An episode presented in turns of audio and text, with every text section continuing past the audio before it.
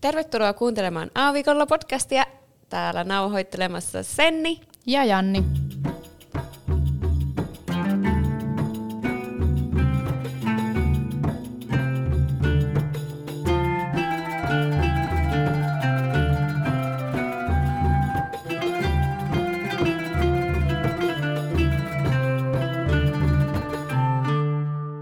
Eli tässä jaksossa me käsitellään Dubain tunnelmaa ja me yritetään avata tällaisia arkisia Dubai-elämän...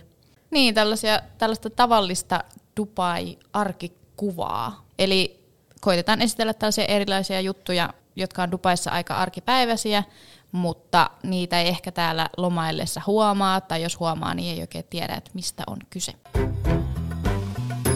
Voitaisiin aloittaa tällaisesta tuoksujen maailmasta – jos täällä kävelee mooleilla tai sellaisilla kävelykaduilla, niin saattaa nähdä semmoisia vähän sellaisia savuavia juttuja, mitkä tuoksuu tietynlaiselle. Ja ne aina tuoksuu, vaikka niissäkin on eri tuoksuja, niin ne tuoksuu aika lailla niin kuin samalle, että sen erottaa, että nyt tästä samasta asiasta on kyse. Eli esimerkiksi tämä yksi, jonka tässä nyt esittelen, on sen niminen kuin Pohur, ja se on tällainen Lähi-idässä suosittu hajuste. Pohur on siis sellaisia puun palasia, joita on liotettu parfyymiöljyssä, pihkassa, santelipuu eli sandalwood siinä ja muissa eteerisissä öljyissä. Pohuria poltetaan niin, että se laitetaan sille tarkoitetulle alustalle. Niille myydään ihan erikseen semmoisia pikkusia puisia mökkejä, mihin se laitetaan sellaiselle metallialustalle hiilen päälle, kuuman hiilen päälle. Ja sitten kun sen pienen palan sitä bohuria laittaa sen hiilen päälle, niin se alkaa savuttamaan sitä parfyymituoksua.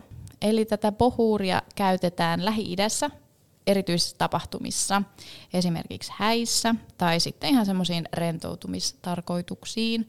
Se on aika yleinen sellainen kotihajuste tässä kulttuurissa.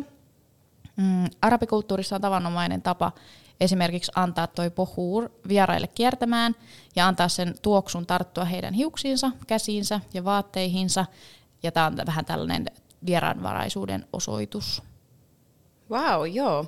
Ja tämä olisi kiva sellainen esimerkiksi lahja, jos on joku arabialainen ystävä. Niin, totta. Viedä tämmöinen pohurmökki. Hmm. Ja se on myöskin aika semmoinen perinteikäs tuliainen myöskin, jos haluaa viedä Suomeen tai jollekin tuttavalle tuliaiseksi. Se on aika semmoinen ominainen tuoksu, mikä leijailee täällä ympäri mooleja. Kyllä. Ja mulle oikeastaan pakko myöntää, että aika uusi juttu, että varmasti tunnistan tämän tuoksun, mutta en tiennyt kyllä, että mikä tämä on ja miten tämä toimii. Joo. Ja tuota, toinen, mikä näistä sitten ehkä tähän liittyvä myös, no omanlainen tuoksunsa, mutta myös tämmöinen sosiaalinen ajan viete, niin shisha tietenkin. Mm. Jannin entinen lemppari. Joo, Jannin entinen addiktio, onneksi on siitä päässyt eroon. En oikeastaan pidä siitä enää ollenkaan, mikä on outo. Shisha on siis tietyllä tapaa valmistettua tupakkaa ja sitä poltetaan sellaisesta lasisesta maljasta kautta vaasista. Ja sinne maljan kaadetaan silleen puolilleen vettä ja sen maljan päähän laitetaan semmoinen tietty pää, missä on vähän niin kuin filtteri, missä on vähän sellaisia reikiä.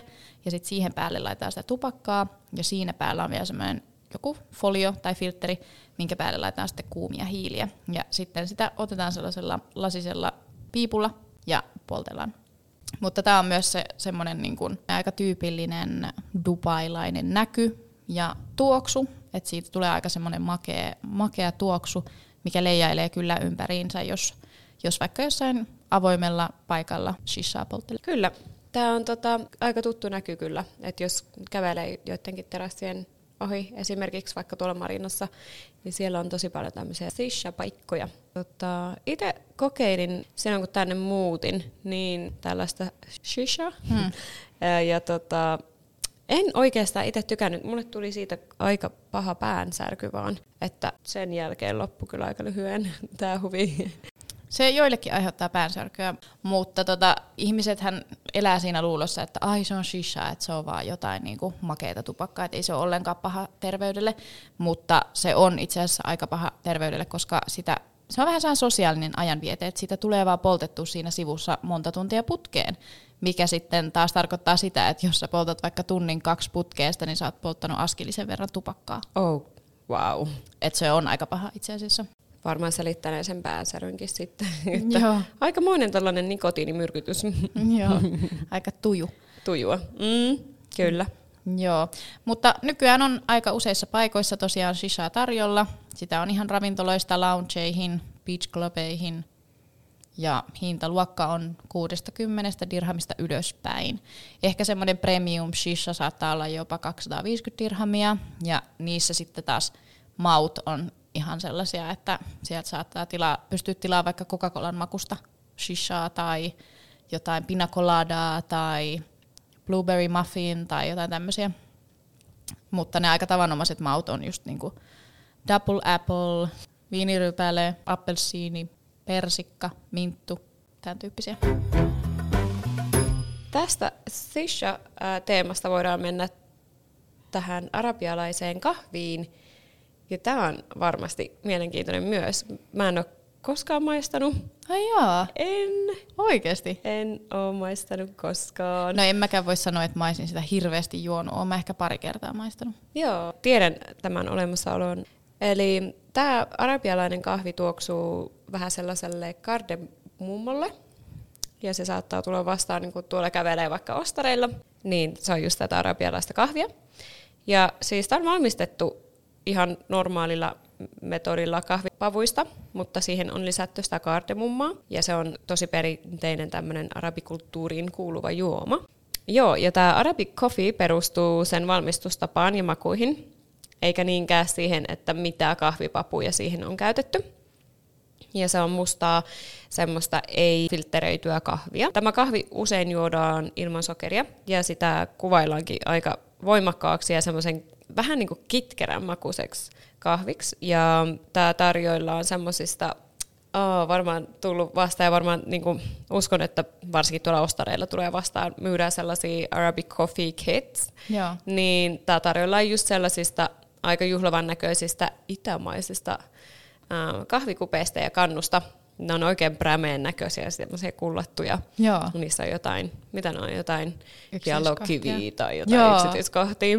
Ne on kunnon sellaisia Aladdinista peräisin olevia, tai sen näköisiä ainakin. Joo. ja, Joo. tota, joo, ja tämän kahvin seurana tarjoillaan usein taateleita tai jotain muuta pientä makeaa. Ja pakko mainita, että tämä taatelihan kuuluu tähän arabialaiseen kulttuuriin. Ja se, miten tota Arabic coffeeta juodaan, niin se juodaan yleensä just semmoisista pienistä kupeista, missä ei ole kahvaa ollenkaan. Se on semmoinen ihan mini, melkein semmoisen espressokupin näköinen tai kokonen kapistus. Kyllä, näin. Mutta mennäänkö kahvista teehen? Joo. Karaktee, ootko koskaan maistanut? Voi, mä oon kyllä niin huono ekspatti oikeasti, mä en maistanut mitään. Tämän jälkeen mennään suoraan. Mennään ostaa sulle pohurit kotiin ja shissat tulille ja Oh vähän coffeeta ja karakteeta. Cheese, okei. Okay. Joo. Eli tämä karak chai kautta karak tee, niin tämän sanotaan olevan Arabiemiraattien suosituin kuuma juoma. Joo. Ja tämä tee on tosiaan makea mausteinen tee, joka on tehty maidosta yleensä, vedestä, sokerista, mausteista kuten kardemumma, inkivääri, kaneeli ja vahvasta mustasta teestä. Ja mm, jotkut saattaa myös lisätä siihen neilikkaa, pippuria, anista, hunajaa ja safronia. Aikamoinen sekoitus. Joo, aikamoinen maustepommi. Niin, niin kyllä. Joo. Joo. Mä oon maistanut sitä joskus ja se on aika semmoinen niin oman tyyppisensä juoma, että siitä ei kyllä tuu mieleen mikään muu. Että se on niin kuin sellainen, kun sitä maistaa, niin on vaan silleen, että okei, että tää on nyt niin kuin tätä. Joo. tai silleen, Että semmoinen, että ensimmäistä kertaa maistaa, hmm. muistaa, että ei niinku edes muistuta mistään muusta. ei, aika Se on semmoinen, ensin, niinku, uusi maku. joo, aika elämys. semmoinen autenttinen juoma.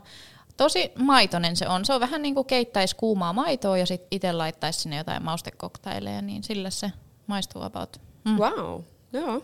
Se on ihan hyvää kyllä, Joo. mutta tosi voimakasta myös. Joo, eli tämä karak tarkoittaa vahvaa ja chai teetä. Ja mm, tämä on vahvempaa kuin tavallinen musta tee.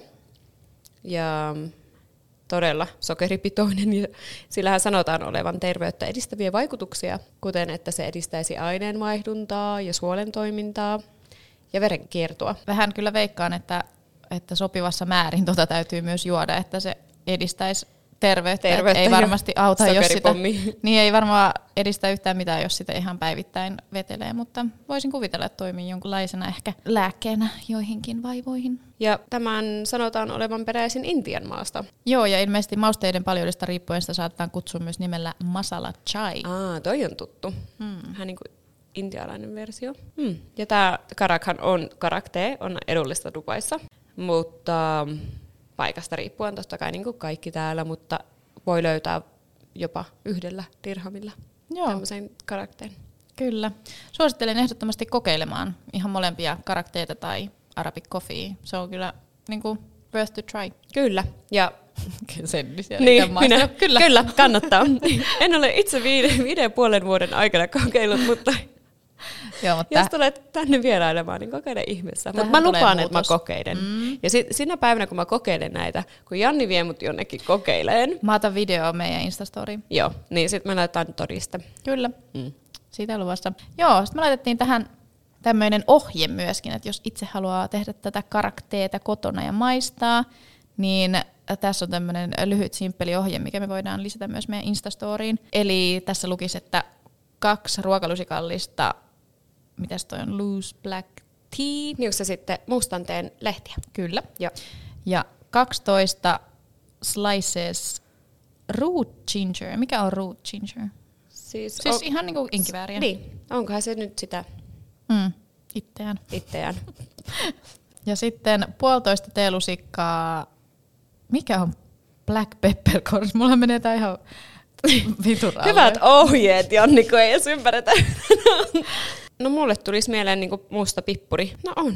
Se on vaan ihan mustaa pippuria. Pippuri, kasvit, eli ryytipippuri, on Intian rannikolta peräisin oleva köynnöskasvi, jonka mausteena käytettäviä marjoja myös kutsutaan pippuriksi. No niin, Tämä on peppercorn.